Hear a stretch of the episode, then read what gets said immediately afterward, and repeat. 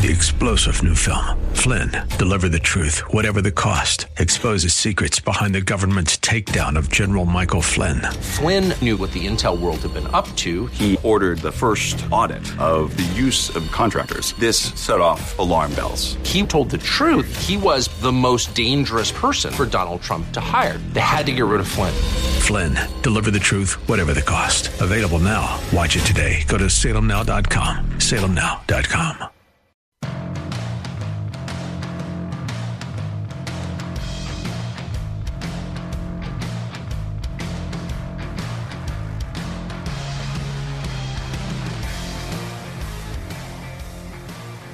Happy Tuesday and welcome into the Bruce Hooley Show. I'm Jack Windsor, Editor-in-Chief of the Ohio Press Network, filling in today for Bruce. Thank you for listening. As always, the phone lines are open. If you have something on your mind or a question on politics, policy, or the people shaping both, 844-TALK, 989 is the number to call, 844-825-5989. Today I want to get your take on this stat that was in the Harvard Harris poll released yesterday. 62% of voters feel university presidents did not go far enough to condemn anti-Semitism on their campuses in their congressional testimony. What do you think? Did they? Or do you believe the student's speech should be protected by the First Amendment? Give me a call. Let me know. The phone lines will be open all show. We'll talk more, by the way, about that Harvard Caps Harris poll on Biden later in the show. Also at 11:35, we'll be joined by Adam Hewitt. Adam has 20 years of experience working for two congressional teams and knows Ohio and D.C. politics inside and out. He'll talk to us about the latest on the Hill and answer this hard question. What does it mean to be a Republican? I want to wrap about Dr. Bruce Vanderhoff, who was on air again yesterday, Ohio House Bill 68, which we've talked a lot about, and tip of my hand to a special guest that we'll have tomorrow, but more on that later. Right now, I want to welcome to the show a professor of economics at Cedarville University, Dr. Jared Pincin, to talk about something that may be flying under the radar, but is a big deal. Dr. Pincin, welcome. Thank you for joining us this morning. How are you? Thank you for having me. I'm doing well. Excellent. And please tell me I'm pronouncing your last name correctly. It's Pincin, correct? It's Pincin, yes. Pincin. Okay, got it. So the war between Israel and the Iran proxies, the Hamas terrorist group, involves more than just attacks in Gaza and the West Bank. There's another effort that's been going on for about a month involving attacks by the Houthi in the Red Sea. What can you tell us about that? Yeah, so the attacks, as you mentioned, have been going on sporadically for even longer than a month. But okay. In the last few weeks, they began to hit shipping lanes in both the Gulf of Aden and in the Red Sea. And just in the last few days, seven major shipping companies, which account for about 60% of global trade, have begun to not send their ships into those two areas. Again, the Gulf of Aden and the Red Sea, which would connect into the Suez Canal. Mm. And they've decided they're now going to divert their shipments around Africa, which is adding about 2 weeks to every shipment. So it can be quite a major deal when it comes to the supply chain. So in the Suez Canal, if I remember correctly, that's the shortest path between Europe and Asia for trade. Is that accurate? That is by far the shortest and the cheapest path between those two areas. So let's talk about that, because I think the average person hears that and goes, 70%, that sounds like a lot. What kind of goods are we talking about? Because it's not only container stuff. My understanding, it's energy too. What can you tell us? Yeah, so most of it is going to be your typical container stuff, but we also have major oil shipments that go through there. So I believe it was yesterday or Sunday, BP announced that they're no longer going to send their oil containers into that area. And other oil companies have also considered on a case-by-case basis whether they're going to do that. And if more than just BP decides not to use that area, again, that's just going to put pressure on prices. It will first hit commodity markets that will run through that, and then later on it'll hit dry goods because people might hear this and say, oh, no, what's going to happen to my Christmas gifts? Your Christmas gifts were delivered in September. Okay. Goods that aren't flowing through there now is a few months from now. So if this escalates, this could be something that is a headache for several months.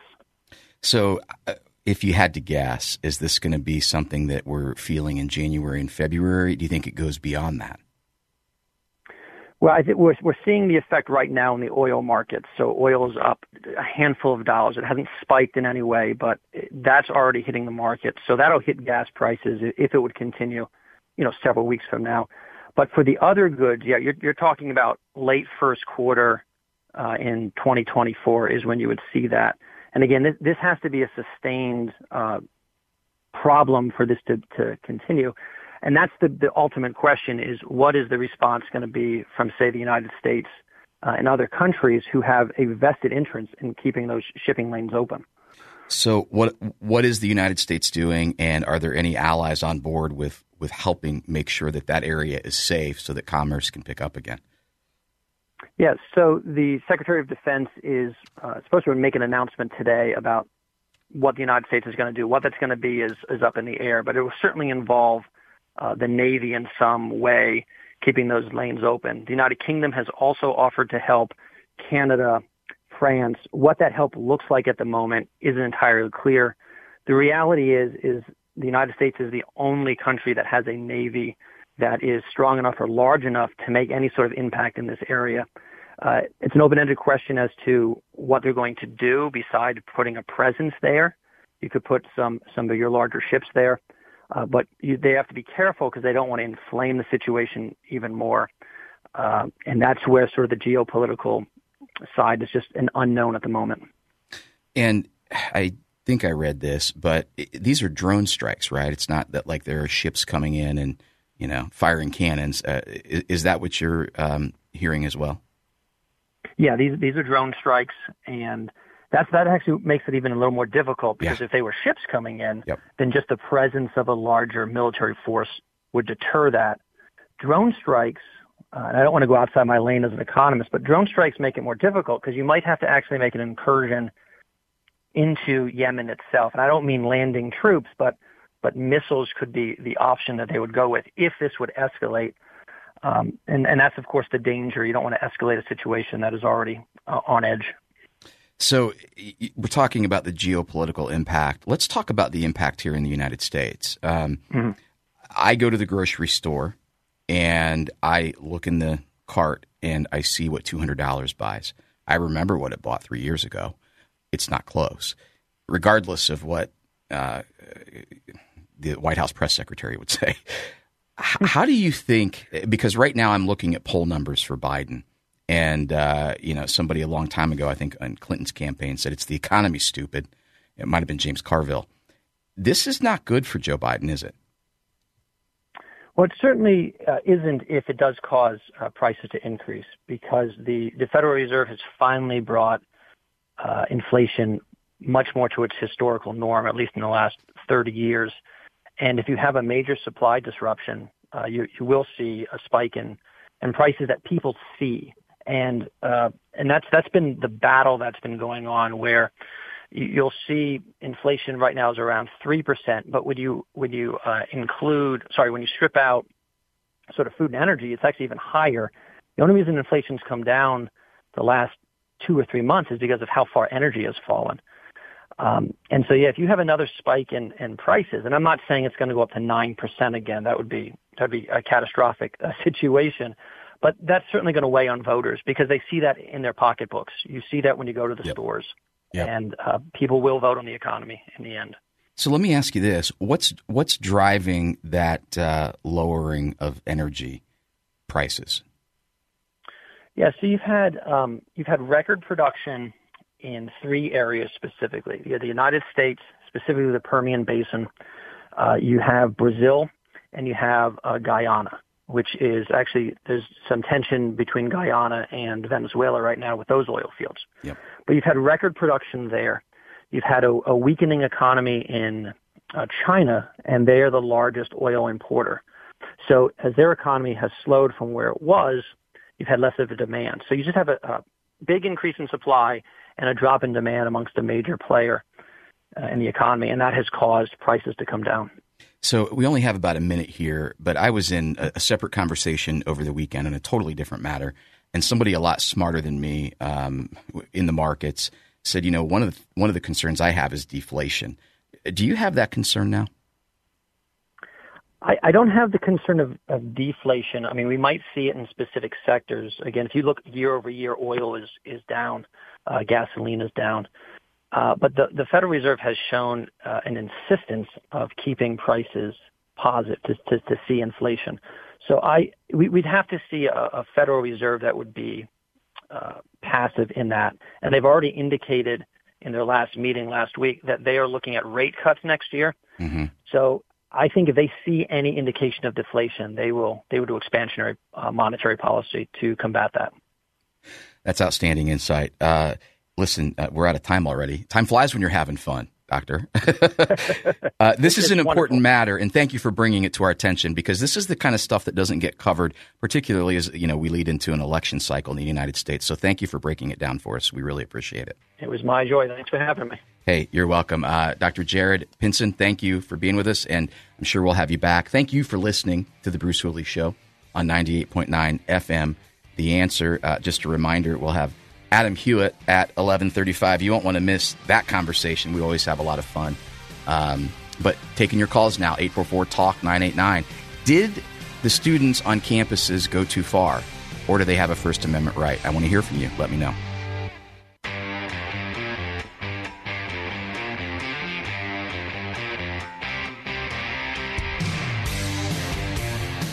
Hey, welcome back in to The Bruce Hooley Show. Quickly want to tell you about my friends at the Freedom Foundation.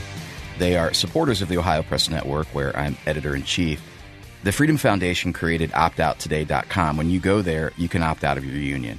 I don't know if you know this, but 5 years ago, the Supreme Court said that you don't have to join a union in order to be employed by the government. So you can save your money.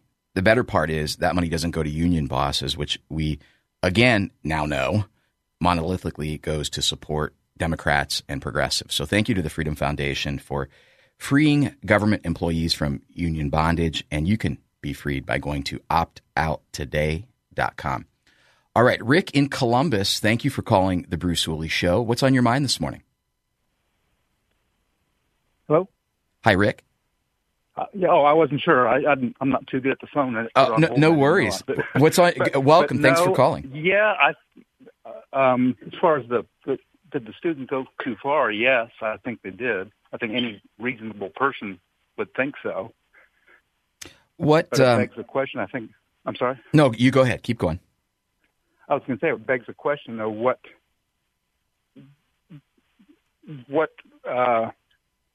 did they think that? I mean, it goes to the indoctrination that's been going on for quite some time, all the DEI, and I wonder where they're coming from, what the students, organizations, and so forth are basing, why they think that. We're in two different worlds. Yeah.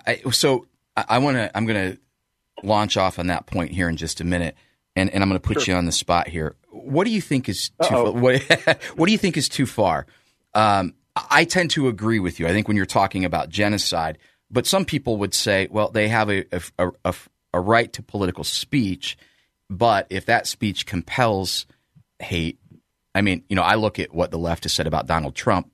First of all, they lied. They clipped his statement when he said, "Go to the Capitol and peacefully and patriotically protest." They cut that part. They said, "Go to the Capitol." Oh yeah, and they're trying to charge him with insurrection. So by their standard, this is grossly over the line. But for you, what do you think too far is?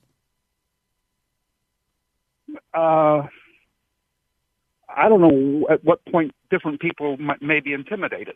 Some people might view some of the speech and then give it right back to them. But at what point do you need to de-escalate? It's hard to say. Everybody's different situation, but the intimidation that they're fomenting, I think, is probably maybe a little bit too far. Rick, stirring things up. Rick, thank you for that. I agree with you. I think when Jewish students are having to hide out in libraries and not go out on campus because they fear being attacked, that's an issue. And there has to be some sort of protection in place so that a person can go outside and feel safe. It's so funny to me that the people who are saying that this is okay are the same people who are preaching diversity, equity, and inclusion. Well, unless you're white and unless you're seen as an oppressor. And therein is the issue. And that's what I want to talk about. There's been a lot of discussion about, and we'll dive into this throughout today's show, the latest Harvard Caps Harris poll that was released. Trump leads Biden by 5-7 when there are third-party candidates involved. But when you look at some of the dissension, if you will, for Joe Biden, or as the political junkies would say, you got to get into the crosstabs and see what's driving that lack of support. To Rick's point, and Rick, that was a great call. Thank you for calling. We are seeing the result of the attitudes and beliefs in professors who are teaching our kids. When you have students on campus calling for the genocide of Jews, you go, how did we get here? Well, I call it swallowing the blue progressive poison pill. Here's another example, going back to that poll. 67%, Jeff, get this, 67% of 18 to 24-year-olds believe Jews as a class are oppressors and should be treated as such. Contrast that with 73% of all voters believe this is a false ideology. Jeff, I'm going to put you on the spot because I don't know how old you are. You kind of seem to be close to that range, maybe a little outside it. What do you think? Well, I mean, it's crazy what's going on out there. You just gotta, I mean, really, if you look at it without any bias and just see what's happening, I mean, it really doesn't seem that hard to figure out what's going on here. I've heard many times, what happens if tomorrow we took all the guns away from, Hamas and the radical, Palestinians? Nothing. We have peace. Nothing. Nothing bad happens. But if tomorrow you took the guns away from Israel, well, there'd be no Israel. It'd be gone. It just wouldn't exist within 24 hours. So, you look at that, and it seems pretty straightforward. So, yeah, thank you. Thank you for saying that. It to me, I don't know how you get there. Well, I do know how you get there because we've talked about it on this show, and I'm going to talk about it up through the 2024 election because I think we're the only ones talking about it. The same people who are activists for the anti-Israel, pro-Palestinian groups are cross-pollinated by the same people who were burning, looting, and murdering in our streets in 2020. The same activists. And it goes back to Ferguson, Missouri several years ago and before that. And they march under this same false ideology that Americans are oppressors, Israelis are oppressors, and that justifies any heinous, evil act. I cannot fathom looking at what happened a few months back and not seeing evil. Later on this week, we're going to have Hillsdale College funded school, public schools going up in Dublin, and we're going to talk about that because that's what we need to do to combat this insanity. Adam Hewitt's with us next, so stay tuned. 3-star General Michael J. Flynn, head of the Pentagon Intelligence Agency, knew all the government's dirty secrets. He was one of the most respected generals in the military. Flynn knew what the intel world had been up to. He understood its funding. He ordered the first audit of the use of contractors. This set off alarm bells. The explosive new documentary, Flynn, Deliver the Truth, Whatever the Cost, and covers the facts behind this scandal. Flynn told the truth. He was the most dangerous person for Donald Trump to hire. I find out the worst enemy that I'm going to face in my life is right here in America. They took my assessment and they wanted me to change it. And I was like, I'm not changing it. They had to get rid of Flynn. With in-depth interviews, archival footage, and never-before-seen personal records of the man behind the headlines. I just felt like I was drowning. Flynn, Deliver the Truth, Whatever the Cost. Available now. Watch it today. Go to SalemNow.com. SalemNow.com.